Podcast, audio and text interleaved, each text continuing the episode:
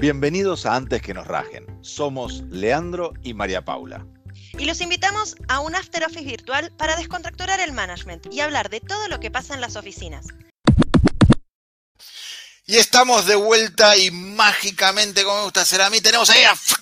aparece Cecilia Pantano, es una, es una magia esto de la tecnología desde Córdoba al mundo. ¿Estamos bien? ¿Es desde Córdoba al mundo o, para Desde Córdoba a Argentina, porque tenés muchos Córdobas en el mundo, ¿viste? Entonces. ¿Cuántos Córdobas tenemos en el mundo? ¿Cuántos Córdobas tenemos en el mundo? Es, es, una. Y acá no tomamos la costumbre de, de, como se hizo en Estados Unidos, de poner el nuevo Córdoba, nueva. Exacto Nueva Rioja y todo, eh, hubiera, no estaría mal, hubiera quedado lindo eh, que le pusieran Nueva Córdoba, Nueva Rioja. Te evita confusiones, la verdad, te evita confusiones. O sea, la, cosa de decir, che, vamos a Córdoba, ay, ¿a qué Córdoba? Córdoba, España, qué gracioso. Crea otras, ¿viste? Sí, sí, sí, sí, sí. Eh, me, ha costado recuperarme che, de los recuerdos de la biodanza. efectivamente, me ha costado recuperarme cuando los trajiste. Dijiste, oh por Dios. Es una imagen, yo sé que es una imagen que, que, mucha gente intentó olvidar durante muchos años.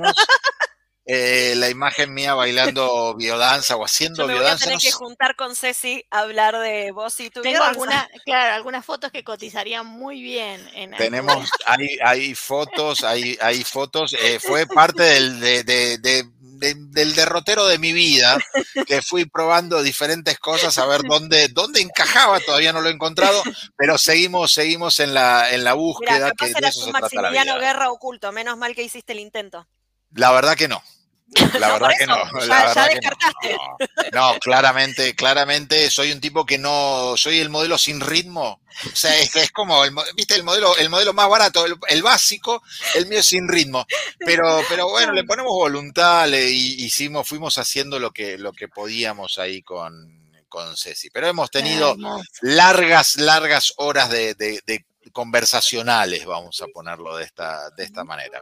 Bueno. Así que, Ceci, arrancando, nosotros obviamos las presentaciones, vamos a poner ahí el, link a LinkedIn para quienes quieran conocer a Ceci. Tiene una trayectoria enorme, enorme, enorme, enorme. Se, se, meten en LinkedIn, cliquean, la conocen un poco más a Ceci y ahí están a un botoncito, a un clic nada más de conectarse con Ceci. ¿Sí? Ella trabaja en consultoría, hace todo, es, es, es, es fantástica, es, realmente apasionante conocer a Ceci, eh, pero háganlo a través de, de, LinkedIn. Ceci, metiéndonos un poco en el, en el tema, algo que, discutíamos en, la, en, la, en, en el pre, en el preencuentro, porque nosotros tenemos encuentros preparando, esto, esto no sale así porque sí, esto tiene mucha producción, tiene preproducción, tiene producción, tiene de todo. Entonces, en esa charla que teníamos, una de las cosas que, disparaba la conversación era, había un mundo prepandemia, ¿sí? Había un mundo pandemia y hay un mundo medio que empieza a entrar post pandemia. Todo esto en dos años Brillante. tenemos tres, años, tres, mundos en dos años. Esto es, absolutamente ingobernable para cualquiera que está en una organización, especialmente muchas de las organizaciones acostumbradas a, te hablan del cambio, pero el cambio en general lo empezaba yo y lo ve quien sigue. No, bueno, vamos preparando el cambio de las futuras generaciones. Esto es lo que se hablaba, o sea, la, persona que, que, entraba a trabajar en una compañía y se jubilaba en, una compañía, hace muchos años era exactamente igual. Hace no tantos años, bueno, por ahí tenía algún cambio en el medio, tenía alguna evolución en el medio. Hoy es tremendo. ¿Cómo, cómo, cómo están intentando manejar esto las organizaciones, como para meternos? Este, creo que están intentando, digamos, algunas veces sale bien y otras veces no sale tan bien, pero esto que vos traes, este, de hecho los expertos que estudian probabilidades y, por supuesto son em, estudiosos de, los cambios, digamos, se prevé que en las próximas dos décadas se produzcan los cambios de la humanidad, digamos, trascendentes, que van a dar origen a nuevas formas de convivencia, nuevas formas de organización, Pero lo que sí podemos saber, que no sabemos muy bien cómo va a ser, eh, lo que sí podemos saber es que la calidad de vida, que ahora es superior, digamos, en años, este, nos ha permitido eh, por primera vez eh, convivir tres o cuatro generaciones en la compañía, en las organizaciones. Y cada vez eso va a ser más frecuente, ¿no? Hoy están los baby boomers, no están los X, no están los Y, están algunos Z, o sea, hoy están eh, prácticamente conviviendo en las organizaciones todas las generaciones esas que alguna vez eh, pudimos distinguir de, una manera particular. Y eso este, ha dado origen eh, de manera más acelerada con esta pandemia. Yo digo, entramos otra vez en un mundo de complejidad. Y cuando entramos en el mundo de la complejidad, todos los libros que hemos conocido hasta ahora, todas las teorías que tenemos hasta ahora, eh, literalmente quedan obsoletas rápidamente, tiran al tacho de la basura, no son únicas, no son verdades absolutas, está casi todo revelado, aparece la recreación y la concatenación de las cosas de una manera nueva. Y yo a veces digo que estamos entrando en una era premapa. ¿Por qué digo premapa?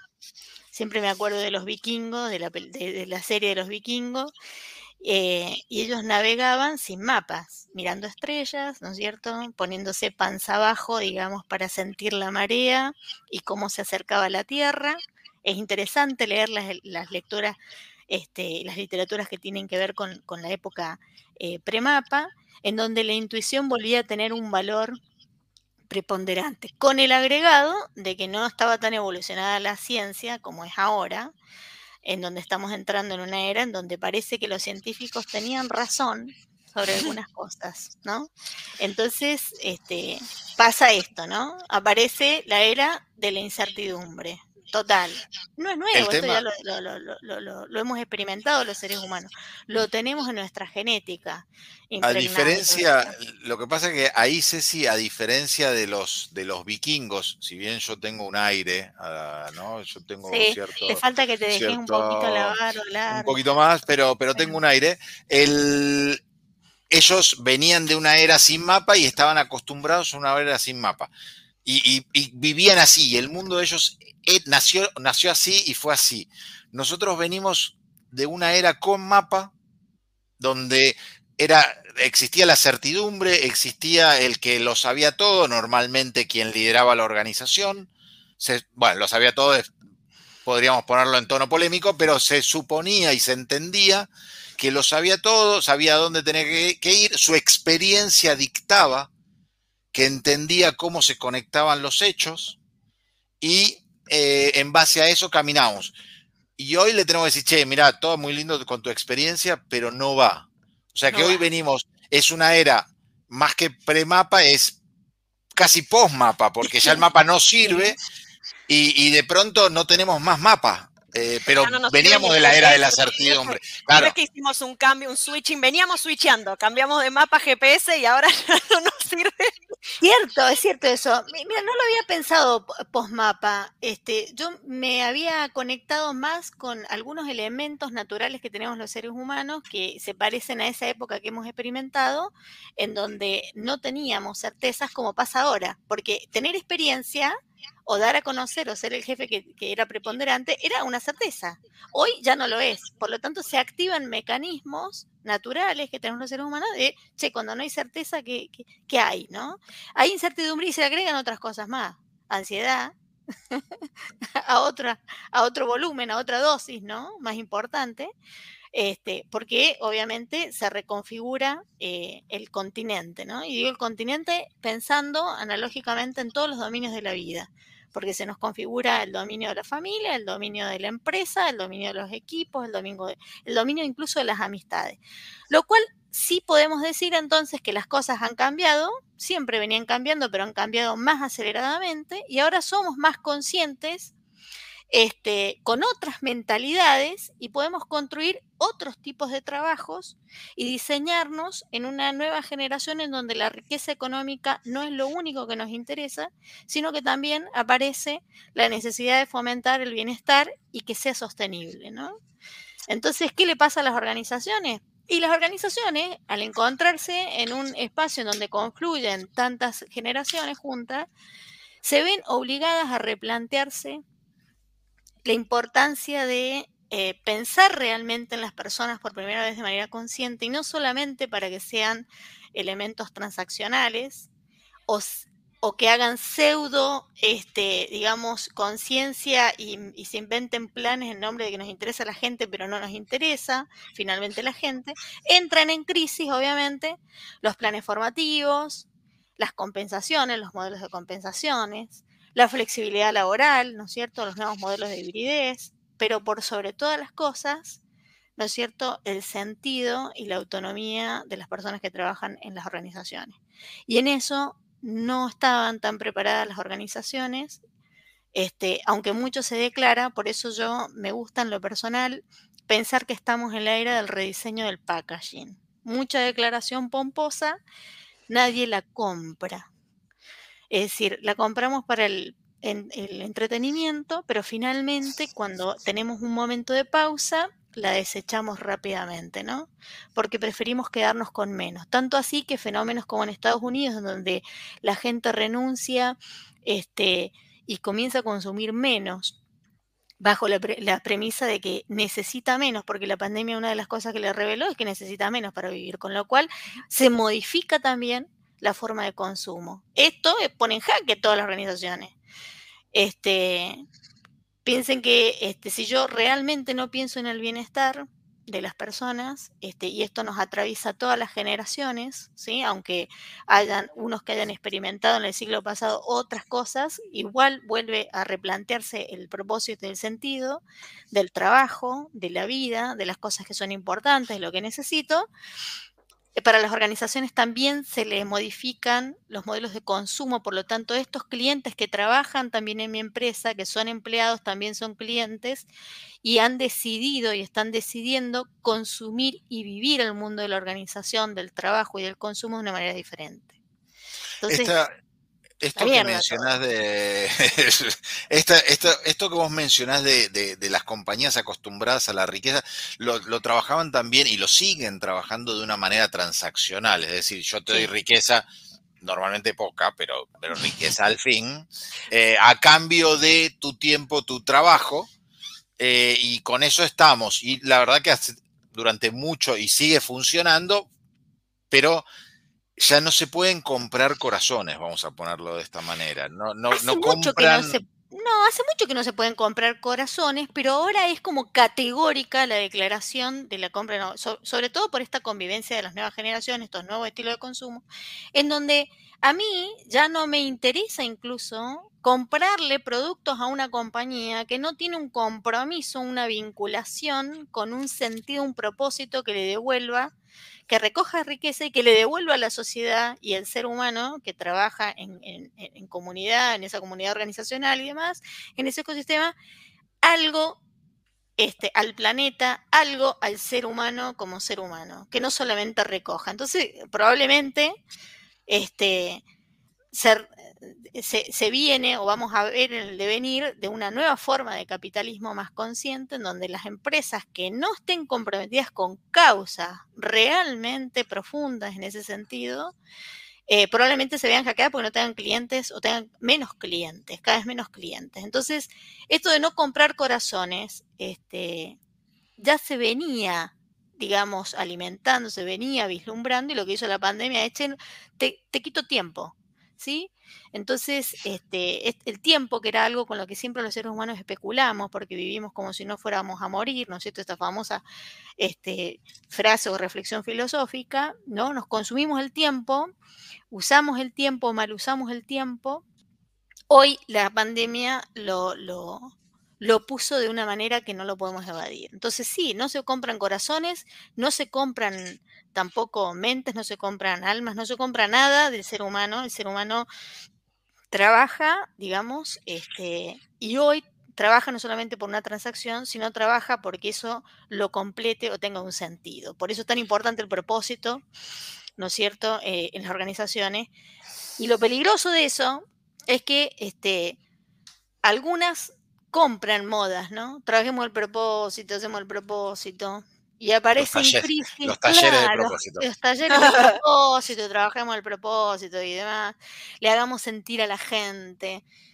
Y, este, yo sé, como siempre digo, líderes que entran en crisis porque tienen pecho frío, porque no saben a dónde ir y no pueden tomar tampoco decisiones y tampoco han mutado, porque tampoco se han dedicado a desarrollarse lo suficiente como para reconocer sus propios sesgos, sus propias limitaciones humanas, ¿no es cierto? La apertura de la que tanto. Entonces, hoy, este, si hay algo que nos ha permitido activar y tenemos sobreactivado después de la pandemia es la sensibilidad empática para revisar los discursos vacíos, los discursos auténticos, las conversaciones eh, genuinas en la organización, los talleres realmente de propósito y lo que se vive como política de propósito, de lo que sería, ¿no es cierto? Este, che, nos ayornemos, hagamos un taller de propósito, lo pongamos como antes era la misión, la visión y los valores, ahora hagamos un propósito, ¿no? El, ahí, llevando... Perdón, Lea, que, meto este bocadito. Em, hace un tiempito en uno de los programas, eh, no me acuerdo si no fue Diego Quindimil o cosas así, que decía, eh, están queriendo retener, se habla de retención de talentos y no de que el talento se quiera quedar. O sea, la idea es que el talento se quiera quedar, no que vos lo tengas que retener a la fuerza. Y, me parece que eso también es un cambio que, quizás lo empujó un poco la pandemia y lo que vos decías, Ceci, de, tener a las generaciones conviviendo, em, hace que por ahí los que son más pequeños ya lo tengan dentro del radar y que haga que el resto abramos un poco los ojos a eso. decir, che, pará, yo no, me, tienen que retener, no estoy eh, encajonado acá. Totalmente. Este totalmente. El, concepto de retención es un concepto arcaico este, de los recursos humanos que de no sacarlo este, corre riesgo el área, como digo yo. Hay, hay cosas que son como dosis suicidas que te vas inyectando, de seguir teniendo esos, esos conceptos, este, retención de talento.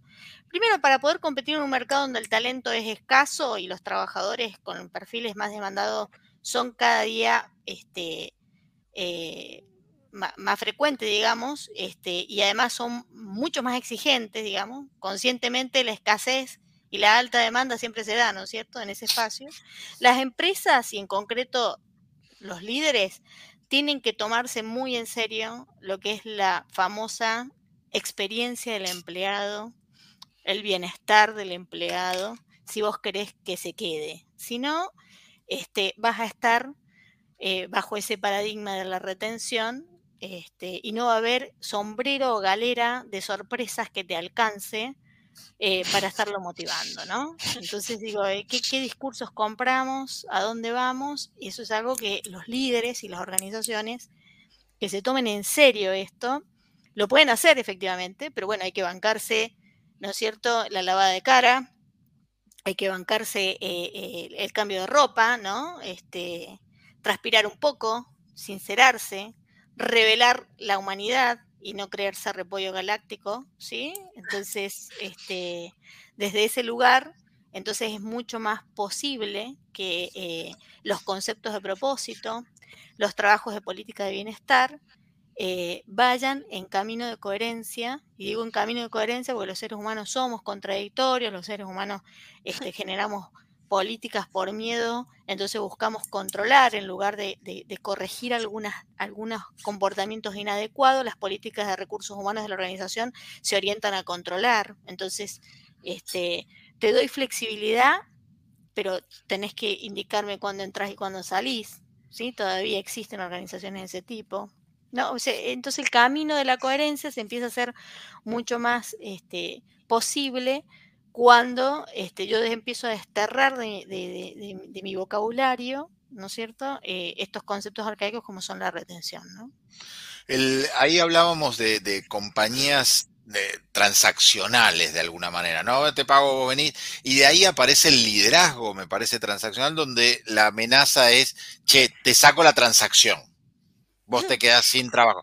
Ese, ese liderazgo se va a ir con la transaccionalidad, o sea, va a entrar en jaque también con la transaccionalidad, con, esta crisis de, che, eh, si, el, si a mi empleado, o sea, a la persona del equipo, ya la transacción sabe que pueda conseguirle en otro lado, sabe que eventualmente lo va a conseguir porque es un, talento, eh, y eso no le preocupa tanto y yo lo único que tengo como herramienta de negociación, porque soy un transaccional, es esta, esta amenaza, esta motivación de la pérdida de la transacción, ¿qué me queda en el liderazgo? este, hay una cosa que nosotros tenemos que poner en claro y en lo personal a mí me, gusta no, decir poesía, ¿no? Es decir, los seres humanos trabajamos por una, una retribución en su gran mayoría cuando trabajamos en una organización que nos renta, salvo que trabajemos este, por un voluntariado o que donemos nuestro tiempo para otra actividad, cuando lo hacemos en una organización, lo hacemos por un pago, que además debe venir acompañado del desafío de la tarea, ¿no es cierto? Para, para, para poder provocar en este sentido el engagement que necesitamos, ¿no es cierto? Este, para darle sentido, ¿no? Y tengo que entender que lo que hago, cómo contribuye a la organización, en qué manera contribuye, para sentir que además tengo lugar para proporcionar valor. Y ahí digo, algo que dicen varios este, estudios y varias columnas de opinión es que a diferencia eh, de otro tiempo en donde se nos vendió mucho, durante mucho tiempo que el salario estaba como en quinto o séptimo lugar en la cadena de importancia de las cosas. Yo a veces digo que era este, la intención de algunas eh, grandes compañías por hacernos creer que trabajar por dinero no era negocio. Eh, la verdad que, que, eso es falaz, digamos, ¿no? Trabajamos porque queremos ganar, porque queremos con eso este, obtener nuestra, nuestras cosas en la vida, ¿no? Mantener la familia, viajar, tener algunas adquisiciones, tener algún seguro de salud, bueno, whatever sea la inquietud individual que uno tenga. Entonces la transacción difícilmente se pierda. Lo que sí pasa a ser, este, no está en el séptimo lugar, pasa a estar en el segundo o en el tercer lugar. Y en la Argentina posiblemente con nuestra crisis económica esté ahí y no se mueva mucho, ¿no? A veces pasa en el primero, a veces pasa. Entonces digo, hay una realidad, las organizaciones tampoco van a ser suficientes y no son suficientes solamente con que te den el propósito y un líder inspiracional va a tener que venir acompañada de una transacción, que puede ser una retribución monetaria, que puede ser una retribución en formas de beneficios, eh, que no sea necesariamente el dinero, pero que se, que se convierta en servicios. Eso también puede devenir, digamos, o, aparece el desafío creativo de pensar nuevos modelos de compensaciones. Por eso decía, nuevos modelos de compensación, no todo va a ser dinero. Bueno, ¿qué otra forma de compensar? Y esa otra forma de compensar también guarda este, un trasfondo transaccional. ¿sí? Yo te doy esto y vos me das esto, ¿no?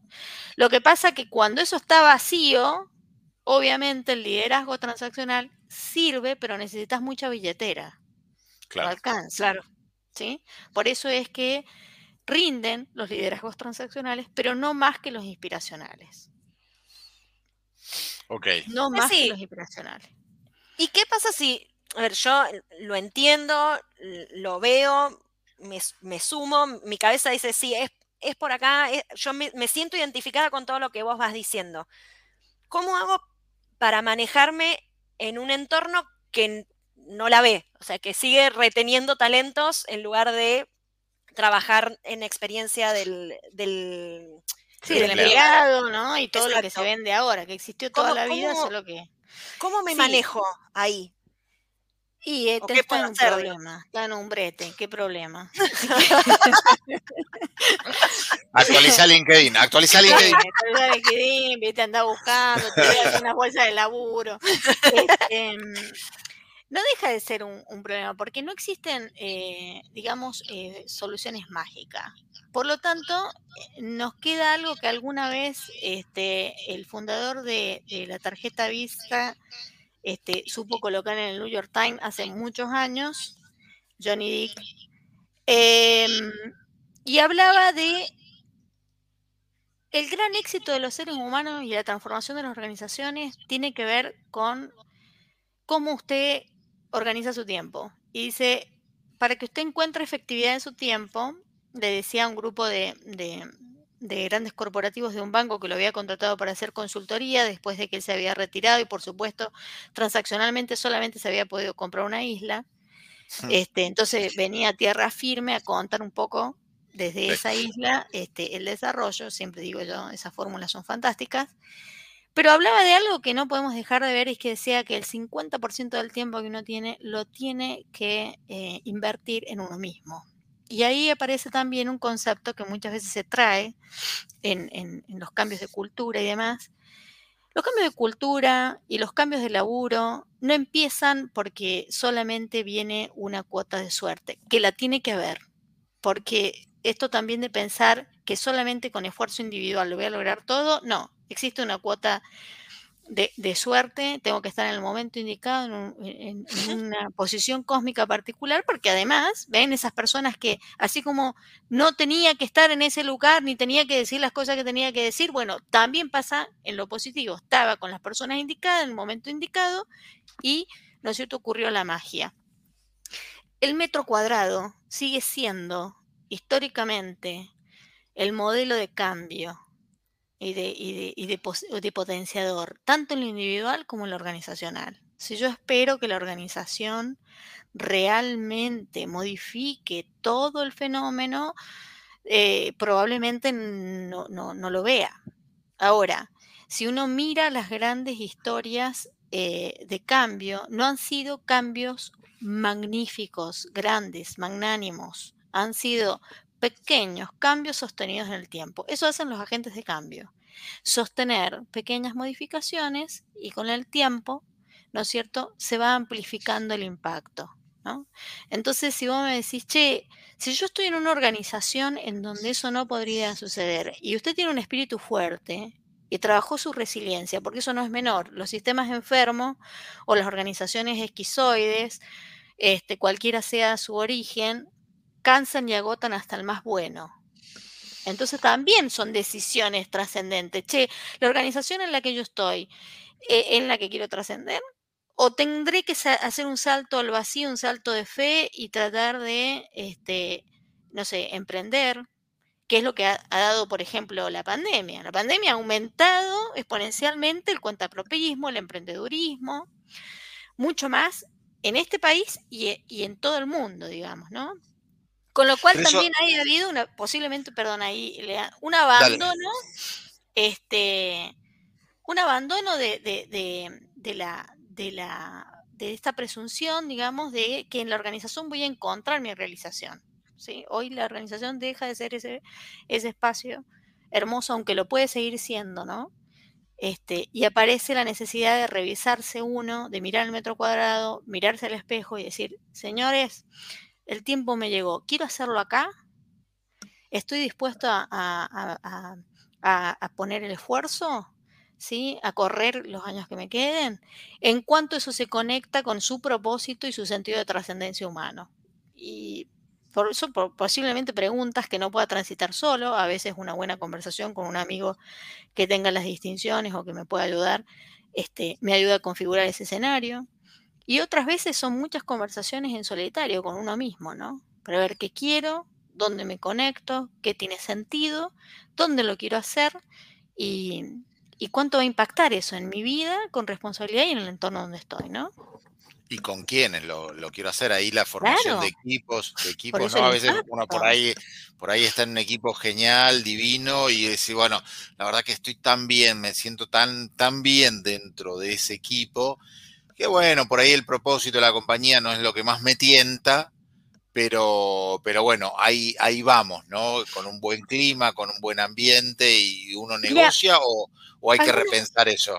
No, sí, algunas, algunas mediciones de bienestar probadas, los, los modelos de, de, de Saranova y demás, en donde se revisa elementos que son las mediciones de, de, de, pero se llaman de, bienestar, que miden el engagement, el vigor, y que, y que analizan un poco esto que vos estás planteando, este, revelan que los seres humanos por ahí este, tienen mucho más o trabajan enérgicamente o se motivan mucho más, no tanto con ese propósito organizacional solo, que a veces si se vive en la organización, fantástico, pero muchas veces está puesto ahí y no necesariamente se vive, porque no lo viven los de, los de arriba, por lo tanto no me inspira. Y al no inspirarme, no me, no me engancha, no me da. Pero sí lo hacen los vínculos que logro, ¿no es cierto?, este, en ese equipo de trabajo y es lo suficientemente poderoso como para inspirar cambios o trabajar por ese sentido de grupo humano y de pertenencia. O sea, y esto nos revela,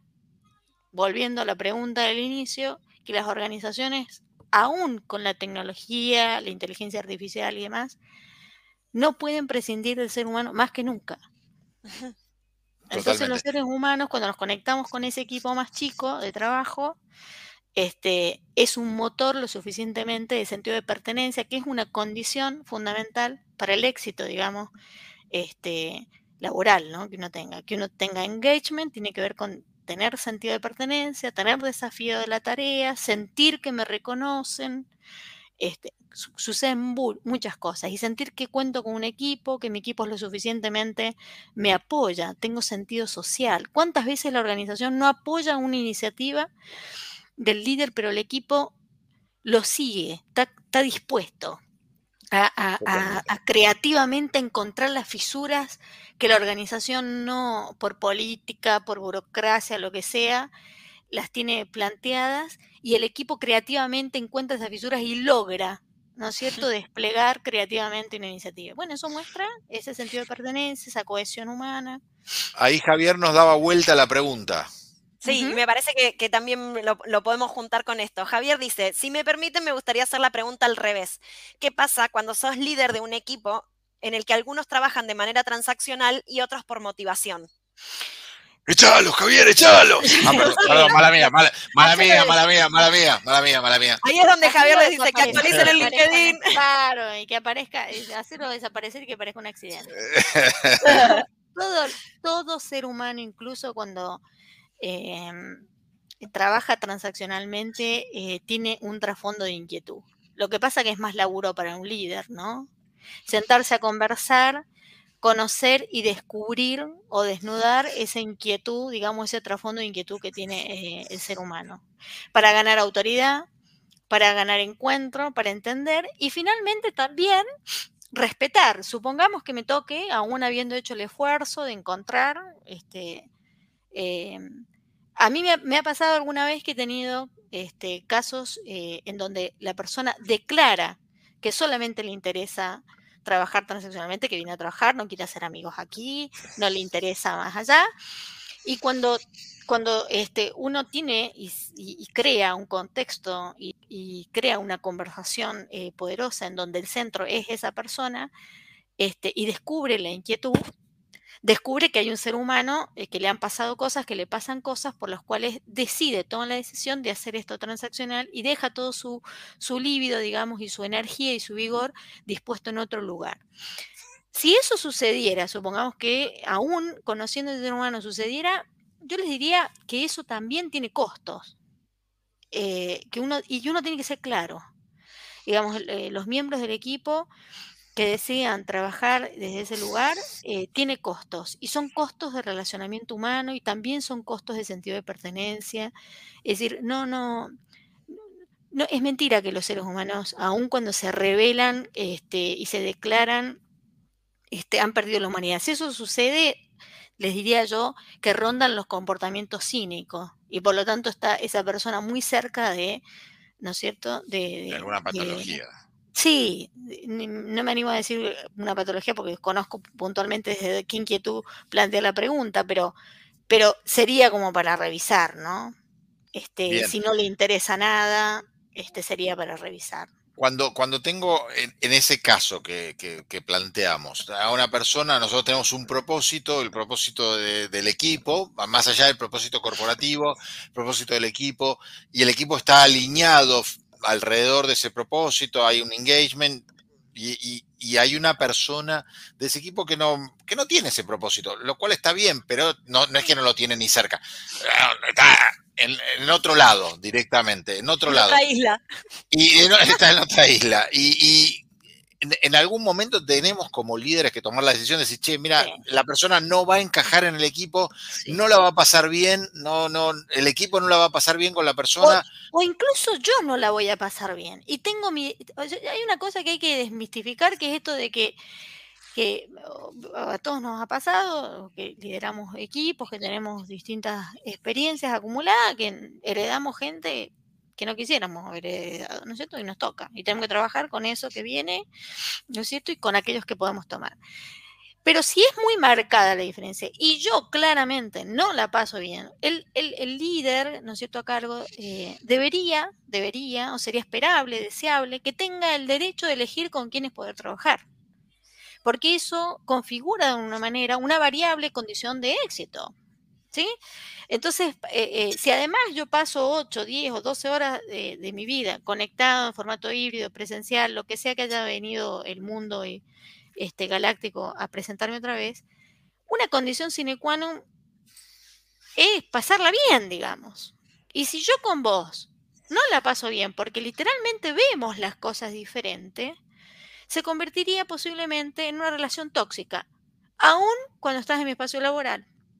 Entonces ya deja de ser incluso hasta transaccional, porque ya te chupa un huevo, te quiere ir a la, mierda, no te importa.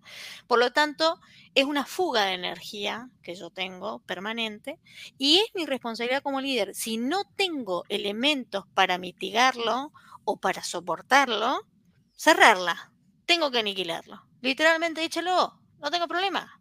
Hable, configure, tenga una conversación sincera, ¿sí? Este, éticamente no es esperable que usted este, lo desgaste, aunque hay organizaciones que aún siguen haciendo eso, ¿no? Bajo este, la cuestión de que lo pruebo, lo canso, pero tengan, corre el riesgo de hablar, sí, porque si, ¿viste? si no parece que no, esto dejó de suceder. Mentira, las organizaciones siguen contándose cuentos mentirosos este, y haciéndonos, este, o nosotros haciendo creer, ¿no es cierto?, que una conversación, dos conversaciones. No, siéntese, desnude la realidad, este, y aunque le cueste tragarla, tome varios litros de agua para poderla digerir, ¿no es cierto?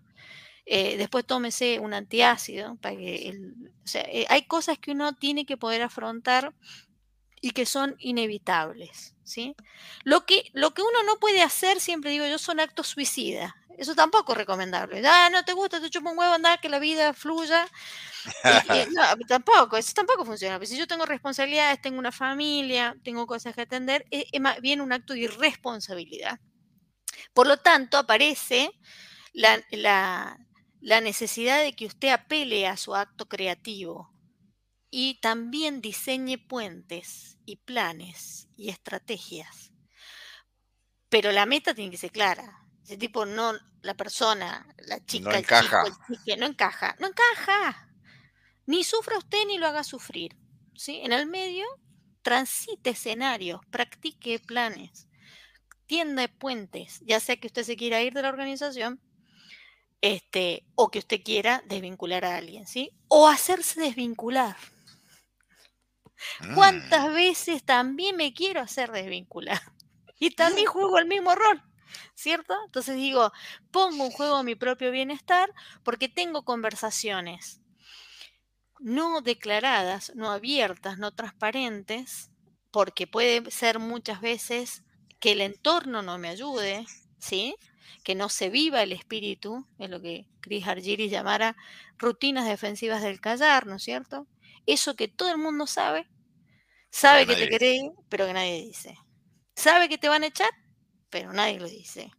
Sabe que se está este, haciendo algo maquiavélico, pero ¿sí? Entonces, todas esas rutinas defensivas del callar son de doble vía, para uno y para la organización y el líder que está en ese entorno. Entonces, por eso digo yo que se deviene este, una época del rediseño del packaging, porque hay cosas que tenemos menos tolerancia eh, para, para, para transitar, ¿sí? Como es este, estos juegos, este, eh, eh, estos benditos juegos corporativos o profesionales, ¿no?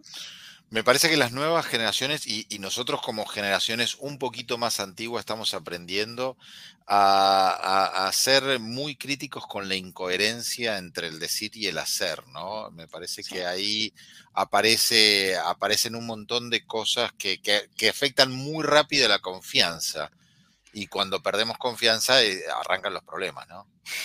A mí me pasa, yo tengo eh, tres hijas mujeres, 26, 23 y 22. Ninguna se queda callada, peor que la madre. este, este, y me lo hacen saber, ¿no? Y, y, lo hacen saber también en sus espacios laborales, las dos este, mayores trabajan. La mayor al tercer mes eh, ya quería pedir un aumento y quería un mes de vacaciones. Le mandaba yo unos memes ¿no es cierto? Este, y siempre me da río yo, porque digo, tres meses, quiere un mes de vacaciones, este, un bono, que le hagan socia, no sé, o sea, me imagino, ¿no es cierto? Y ahí se, se replantean estos modelos conversacionales en donde, bueno, uno también no tiene que tampoco dejarse obnubilar por la nueva generación, ¿sí? Tienen el defecto de haberles entregado, y, me hago cargo también de eso, este, facilitado más cosas, y la verdad es que los seres humanos cuando tenemos muchas cosas mm, demasiado fáciles, no aprendemos mejor. Eso está eh, probado, aparentemente aprendemos mucho mejor cuando estamos, cuando nos cuesta determinadas cosas, ¿no? Cuando tiene un tiempo, tiene un tránsito algunas cosas, ¿no? Ese pareciera ser el mejor resultado. Entonces digo, este, eh, cuando pasa eso, estas nuevas generaciones que nos vienen a enseñar, este, que tienen menos tolerancia, menos tolerancia a la corrupción, eh, mucho más conectado con un sentido y un propósito, menos ganas de tener, este, de acumular cosas. Mis hijas me dicen, han tenido la posibilidad las tres de, vivir en distintos lugares cuando han terminado su, preparatoria, antes de iniciar la universidad o durante la universidad, afuera, y, unas han decidido volver por cuenta propia y otra la tuve que ir a buscar, no importa. Eso será para otra, para otra este, vienen, ¿no es cierto?, este, con, planteos que pareciera que son mágicos, eh, pero están lejos también de, eso, ¿no? Eh, y sí nos están trasladando la, tolerancia, deja de ser un elemento, eh, y digo deja de ser un elemento que nosotros lo teníamos en nuestras generaciones, los que hemos pasado los 40, estamos cerca de los 50 y arriba también, y aparece realmente la posibilidad de la legitimación de la diferencia y el respeto, ¿no? Poder eh, hablar, em, aunque pensemos diferente, y poder convivir, no sobrevivir, cosa que nosotros estamos más acostumbrados a sobrevivir, por eso soportamos algunos chantajes corporativos o nosotros también hacemos algunos chantajes. Este, ellos, sin embargo, este, están, están menos dispuestos a jugar con esas reglas de juego te dicen, ah, métete en el culo, me voy a la mierda, me voy a andar en bicicleta, me voy de mochilero, no me importa. Estudié, tengo dos másteres, pero me voy de mozo a Estados Unidos o, a Europa o a Dinamarca este, a trabajar empleado doméstico, porque no me interesa el título, no me da el estatus, sino la conexión con la plenitud, con el bienestar. Y aparece este concepto que no es nuevo, que hace, hace dos décadas, que es la famosa ciencia de la felicidad, que es mejor llamarla bienestar, ¿no es cierto? Eh, porque pareciera que si decimos felicidad pareciera su género, pero es eso, en definitiva, lo que en el trasfondo los seres humanos buscamos todo el tiempo, sentirnos bien. Y lo que hace bien a vos no, necesariamente me hace bien. Es como Lo, que vos decías de, de felicidad a mí me, me hace ruido porque digo, la felicidad es tan linda como palabra y qué bronca que tenga tanta mala prensa en un entorno laboral, porque a fin de cuentas vos decís, no, yo voy feliz a laburar, ah, porque estás boludeando, te estás rascando todo el día, o me divierto, porque me divierto en el laburo, no hago, no hago nada, y no, no son compatibles. Pero eso empieza a cambiar eh, rotundamente por esta necesidad y esta convivencia de las generaciones, y como eh, hay generaciones que nos vamos retirando, digamos, que nos toca todavía no estamos la generación que en pleno, digamos, dominio del liderazgo, sino que estamos entrando en esas grandes fuentes de liderazgo. Los baby boomers se están retirando finalmente. Finalmente, Finalmente, ¿no? ¿Qué, qué, qué, les costó retirar? Le está costando, ¿no? a ver, abuelo, abuelo, lo acompaño, lo acompaño hasta la salida, abuelo. Tal cual. Este, y, final, y, es una generación que no se ha sabido reconfigurar, no digo todos, sino que mayormente no se ha podido reconfigurar en las nuevas habilidades de competencia, pero nos está empujando una generación, claramente, fuertemente, que demanda el concepto de felicidad y literalmente le chupa un huevo si a vos no te viene bien. O sea, yo quiero ser feliz y te lo dicen así, quiero estar bien. Y creo que eso este, bajo estos conceptos, este paraguas de bienestar, que pegó mejor, empiezan las organizaciones a hablar de ecosistemas de bienestar, de bienestar, em, que es algo que ya traía Martín Seligman hace dos décadas atrás, este, eh, fuertemente y hoy, eh, que, era una materia pendiente de la psicología tradicional, no enfocarse solamente en las patologías o en los trastornos, sino darle fundamentalmente lugar eh, al fenómeno ¿qué pasa con las personas que a pesar de tener problemas en la vida, se autoperciben felices, están bien. Entonces, eso es un concepto de la mano de un gran aporte de la psicología positiva, que hoy está probado, que hoy tiene un montón de robustez de, científica, por eso digo que estamos en la era de la ciencia también, donde parecía que los científicos tenían razón.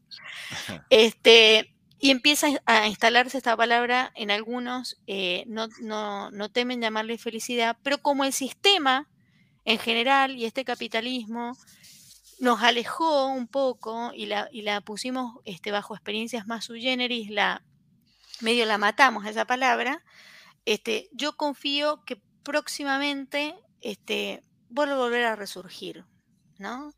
Este, lo que sí tiene que eh, eh, aparecer de la mano es la educación acerca de qué es la felicidad o el bienestar, ¿no?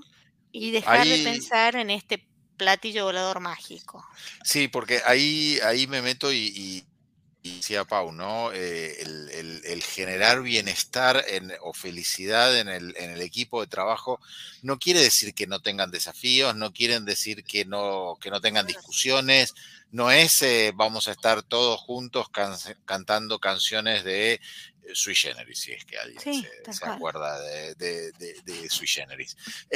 pero no, no va por ahí y, mi pregunta es, el líder, quien lidere un equipo y consiga este bienestar, ¿va a tener una ventaja, en, tu mirada, va a tener una ventaja para conseguir mejores talentos o, para, atraer mejores talentos hacia, a su equipo? Y, yo te devuelvo una pregunta. Si vos ves que en un área tienen un líder copado, que además logra los resultados, ¿no estás buscando que se abra una vacante para irte a ese equipo?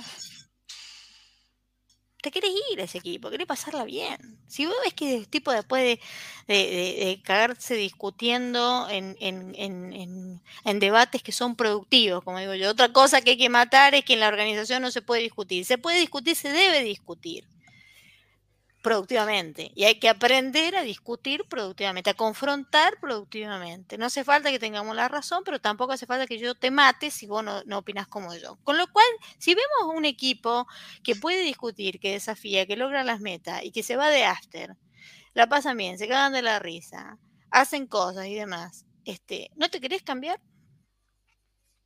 Te querés cambiar, naturalmente. Los seres humanos este, tenemos con menos impacto, porque hay una de las cosas que Bárbara Fredrickson también pudo aportarnos, ¿no con, con, todos sus aportes e investigaciones, que el impacto de las emociones positivas es más chiquito que la de las emociones negativas. Entonces, por eso cuando pasa algo malo, deja este halo de olor a podrido y de humo durante más tiempo.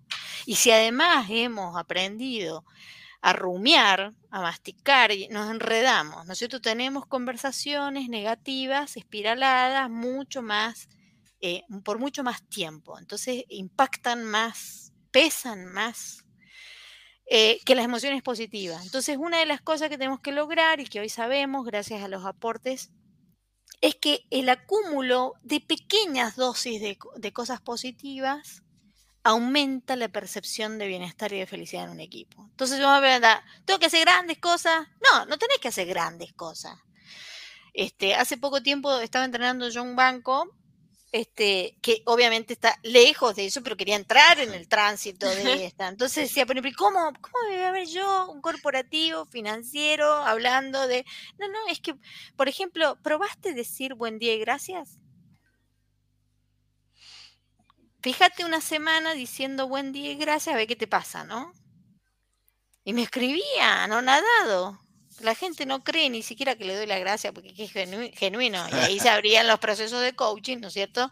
Individuales para mirar ¿no es cierto? Todo un aprendizaje este, Digo, entonces, desmitificar que la felicidad es un estado de éxtasis, que eso no es, eso sería una, patología interesante. Estar extasiado todo el tiempo, como estar deprimido todo el tiempo, ¿no es cierto? La manía y la depresión.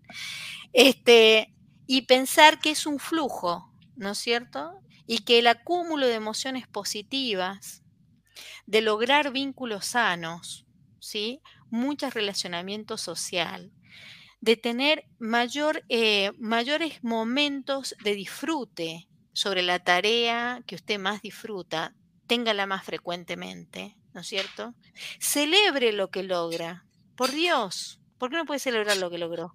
¿Hace falta que usted celebre grandes cosas? No, que se, que se salió un cálculo, la puta madre. ¿Cuántas veces tenemos planillas extensas y no encontramos ese error, que me salga algo, celebrar eso, ¿no es cierto?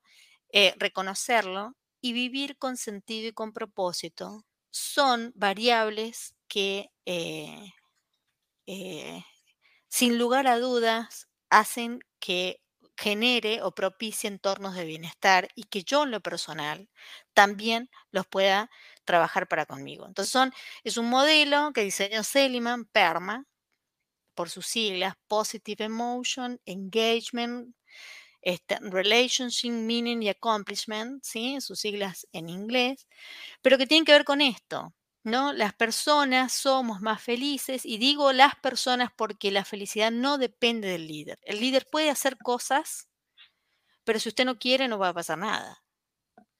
Entonces eh, eh, no puede ser el mago el líder. El líder me puede inspirar en tanto, en, en tanto haga al menos un par de cosas. ¿Cuáles son las cosas que puede hacer?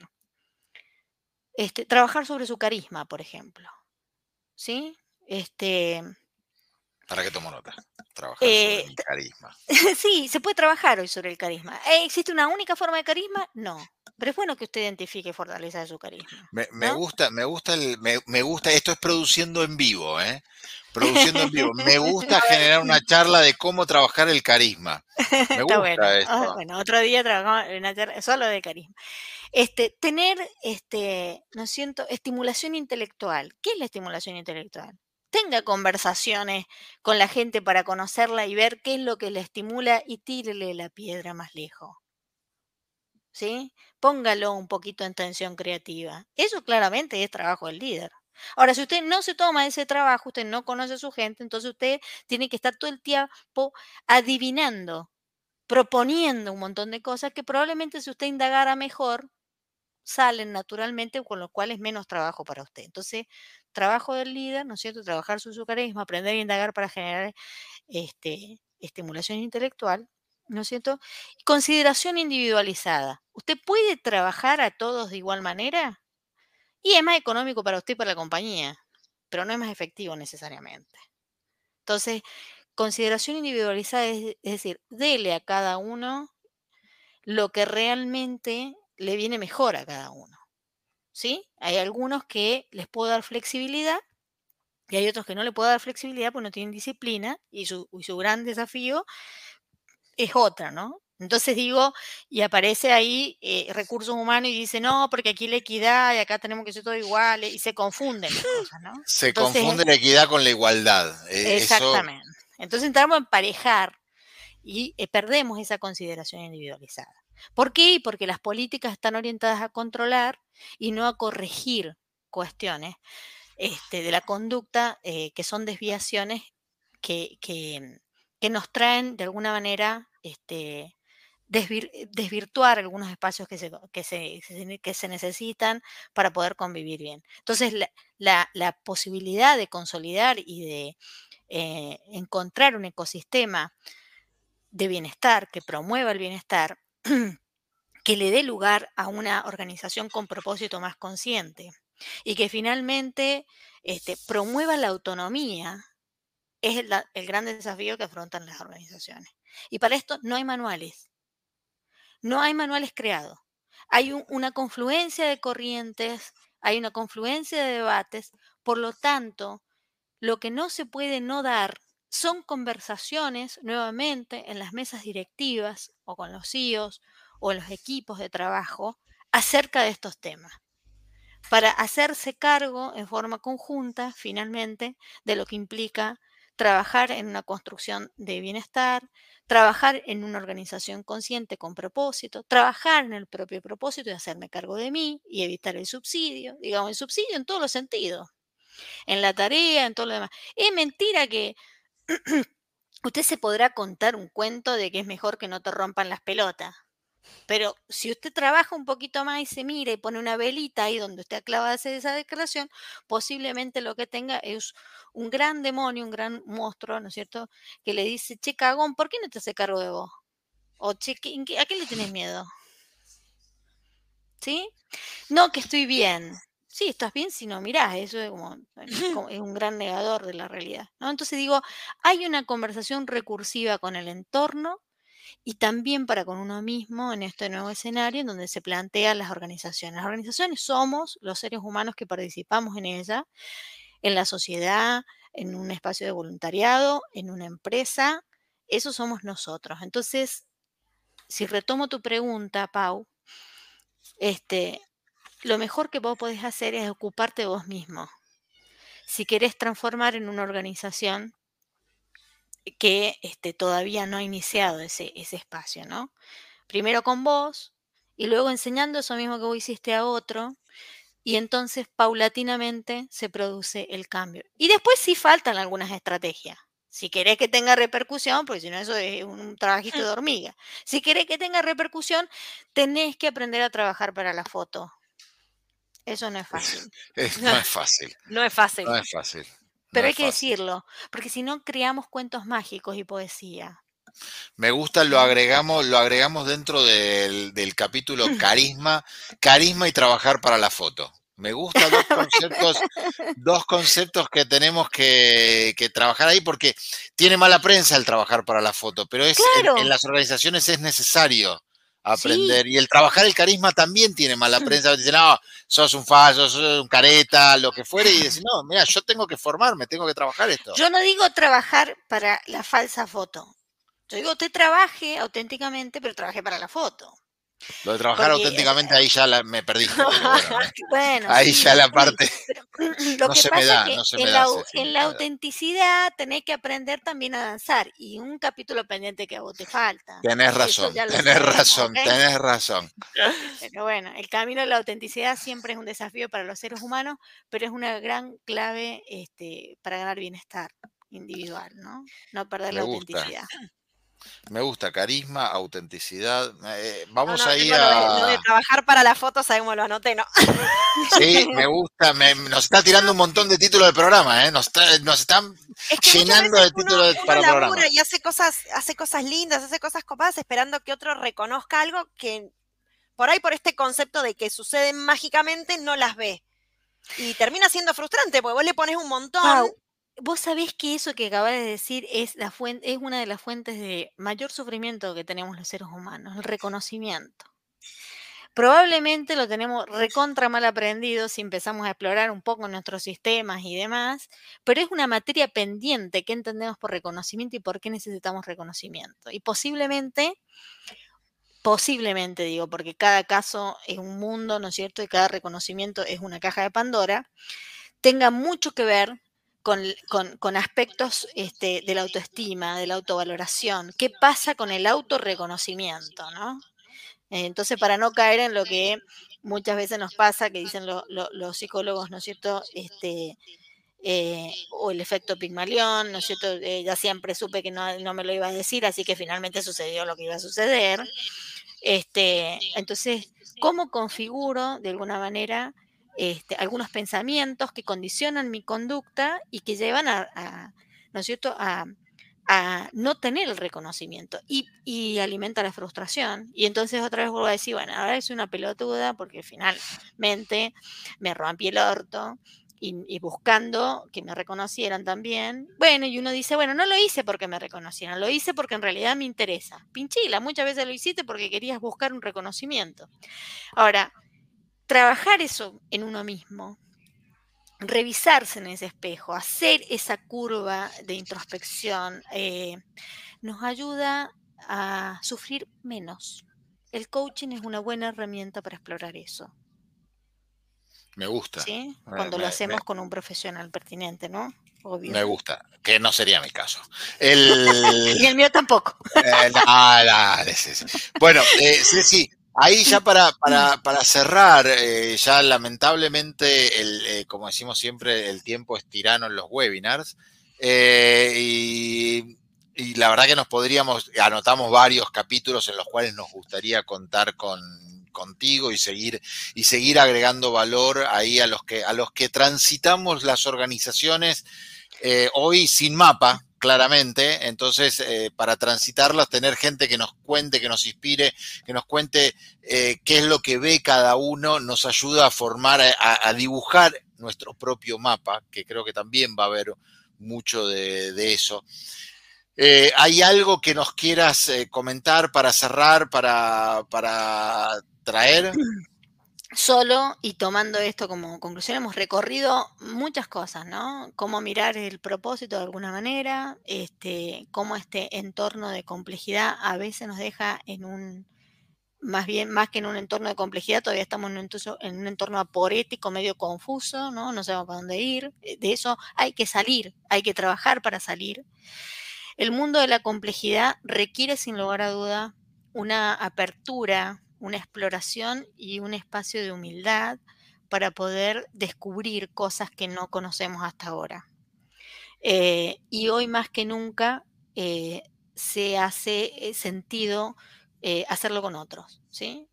no, no lo hacemos solos, entonces aparece la necesidad consciente de trabajar juntos con otros para explorar un territorio que es desconocido para ambos. Y los seres humanos toda la vida hemos sido y somos seres gregarios, vivimos en comunidad y hemos sobrevivido porque hemos estado siempre juntos. Con lo cual, el que se corta solo en un mundo de complejidad probablemente se quede en un vacío. ¿Sí? Compre una escalada de éxito muy cortita.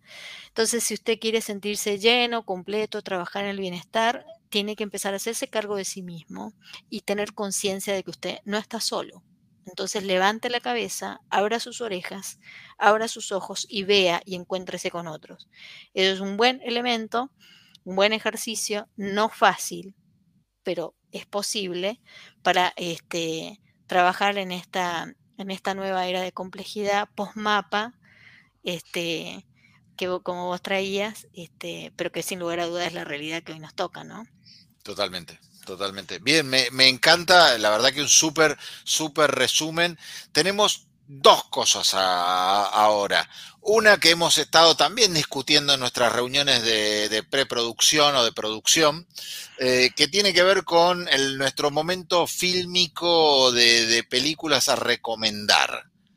Eh, y ahí, María Paula, yo me, me hago a un lado por absoluta ignorancia e incapacidad eh, y te dejo la parte más peliculera para sí, anoté, anoté las dos que habíamos hablado, porque me iba a ir por una y en la medida que íbamos hablando de distintas cosas, voy a, por las dos. Em, primero te paso un parroquial, eh, estás jodido porque anoté un montón de cosas. Me gusta, me gusta esto. Después publicamos las anotaciones de María Paula. Me voy inspirada, ¿eh? Me voy inspirada, así, me, me gusta, me entusiasma porque además de nuevo, no me siento tan sola en algunas cosas que está buenísimo. Bueno, películas recomendadas, vamos con dos. Una del año 2006, em, vamos con la película Click de Adam Sandler, Kate Beckinsale y Christopher eh, Walken, digo bien. Sí, no me, no me acordaba si era Walker o Walken, es con N. Eh, igual se em, murió. No, ¿Quién te lo bajó? Empezaron. Lo, liquidé, lo liquidé. Sí, lo liquidaste. Vamos con Click. Es la película que cuenta la historia de Michael, que es un arquitecto que quiere em, ser exitoso en su trabajo y, persigue ese éxito a pesar de em, todo lo que va sucediendo en la película, la idea es no, no spoiler, si bien es una película del año 2006, la idea es no spoiler, pero bueno, consigue un control remoto que hace que pueda poner determinadas cosas en pausa. Y en lo que fue diciendo Ceci, me quedé con esto del tiempo, ¿no? y, los costos que uno paga por determinadas cosas. Y desde ahí me parece que es interesante y, está buenísimo ver Click. Y además, em, recomendamos película del año 2010, Comer, Rezar, Amar, Julia Roberts, Javier Van Damme y James Franco, entre otros. Cuenta la historia de Liz, una persona que cree tener todo hasta que se da cuenta que no está tan cómoda ahí donde está y que necesita hacer ciertas modificaciones y ciertos cambios y empieza a hacer un viaje, em, que como todas las películas en modo road trip también son un viaje interno, em, y como ella va cambiando su, un poco su propósito y empieza a darle cierto sentido eh, a lo que tiene alrededor. Entonces son me parece que temas que estuvimos tratando hoy, que de los que estuvimos hablando hoy y que son súper interesantes para verlos reflejados ahí. Dos pelis que no habíamos recomendado hasta ahora, eh, eh, con mi amada Julia Roberts, una. Em, pero de nuevo, son, son pelis súper copadas y, muy interesantes. Eh, una más comediosa que la otra, dos dramas, pero no, no golpe bajo. No, no se dejen engañar. yo tengo un problema con click. Sí, no, no se dejen. Yo lloro a moco tendido, pero, pero bueno, eso es por lo personal, eh, no, no, no, nos vamos a meter ahí.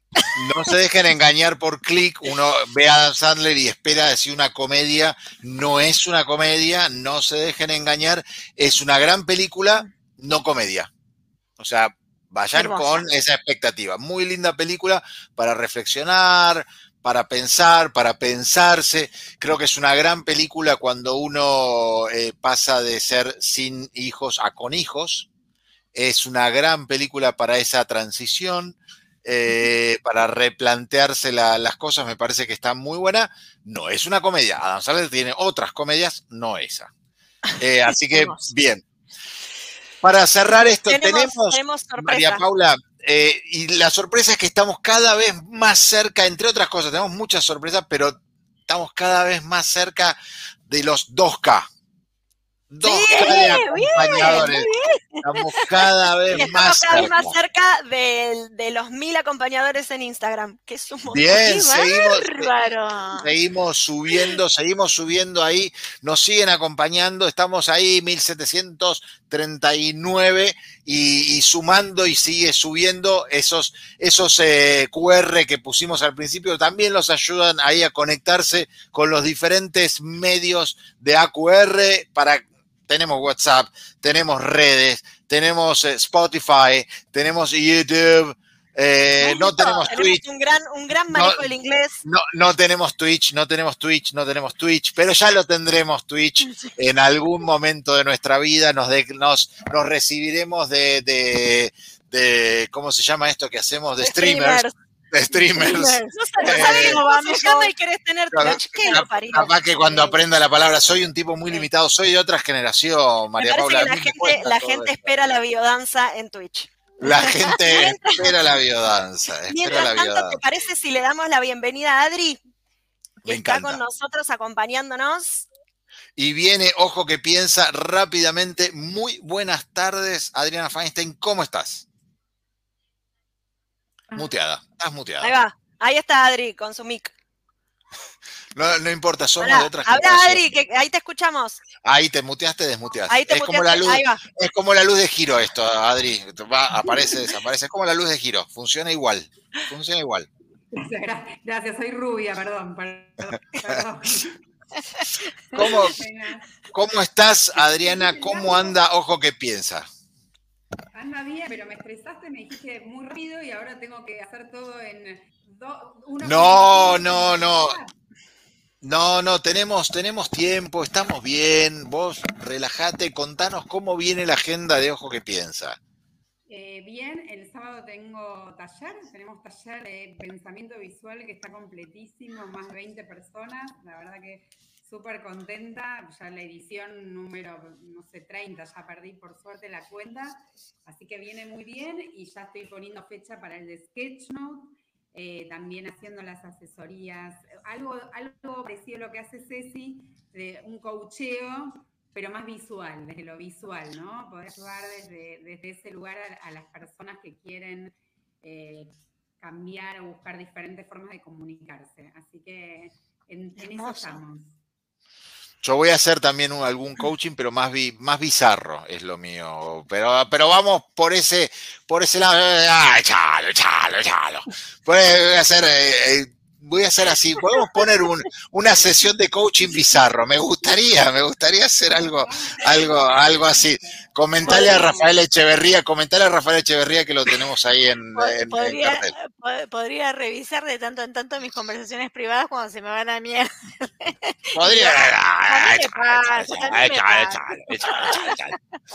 Bueno, así que vamos a tener coaching visual. Me gusta, me gusta la idea eh, de hacer, de hacer algo así. Por ahí podremos también producir algo cómo, cómo, cómo se trabaja en coaching visual y hacer ahí un capítulo de AQR sobre coaching visual. Me gustaría, ¿eh? Dale, pensalo. pensalo, pensalo, pensalo. Sin presión. no, tranqui, tranqui, estás al aire, ¿no? Te exponemos un poco. Nada, tranqui, tranqui, pero un poquito, un poquito nada más. bueno, bienvenidas, bienvenidas, chicas. Esto es, la, sutileza que me caracteriza, la sutileza. Esto es así. Bueno, eh, vamos, vamos, tenemos, tenemos talleres, ojo que piensa, todo mucho. Mira, si hay alguien que tiene muchos seguidores en Instagram, eh, muchos acompañadores, como nos gusta decirle a es ojo que piensa en Instagram, la rompe, la rompe. Yo creo que está por arriba de los 5K, 10K. ¿En cuánto estamos? En 22.600. ¡Wow! Qué pequeño, qué pequeño me siento, qué pequeño me siento. qué pequeño como, me como decía Ceci, los cambios son así de a poquito, ¿eh? mucho remo en dulce de leche repostero, ahí hay que estarle firme a los emprendimientos, eh, me sentí identificada, yo salí ahí a full en, pandemia, así que mucho, mucho, hay que, hay que ponerle amor, garra, coraje, remo, un poco de todo. Bien, bien. Bueno, pero se llega, se llega. Llega, obvio que llega. Obvio y claro que sí, mira, tiene más de 22 mil. Es una influencer, estamos en presencia de una influencer. Lo puede decir realmente. Eh, bueno, ahí, ahí eh, registré a Ceci algunas de las ideas que trajo, que obviamente son un montón, algunas eh, cosas que me resonaron y que quería compartir. Bueno, está, perdón, esta idea de, que las organizaciones hoy tienen que pensar más en, el bienestar de las personas, que fue algo que fue, digamos, eh, alineado durante toda la, charla de ella. Eh, me gustó la frase de la era del diseño del packaging, porque ahora hay menos tolerancia, así que ahí quedó. Eh, bueno, también tuve que ponerla de que no se cobran corazones, así que ya hay varias que ahí quedaron como las frases de AQR, ¿no? me gusta. Me gustó, me gustó. Es la de trabajar para la foto, las, las metí y salen, después hay que hacer doblica ahí para, para seguirlas, ¿no? No sé si era el compromiso con Ceci en otro encuentro o lo que me parece que ahí hay mucho para mucho potencial. Totalmente. Eh, bueno, sí, el, el propósito en las organizaciones, sobre todo en las personas, eh, me parece que es fundamental. Eh, el foco en siguiendo la idea del bienestar en las personas, la experiencia del empleado, del colaborador, pensar en el metro cuadrado, que en el metro cuadrado empieza el cambio, que son pequeños pasos, eh, estar, trabajar mucho en el tema de los vínculos en los equipos y en el engagement, ¿no? Todo el tiempo esto del engagement. Eh, legitimar la, diferencia, que es algo más generacional, que contaba con el ejemplo de las hijas.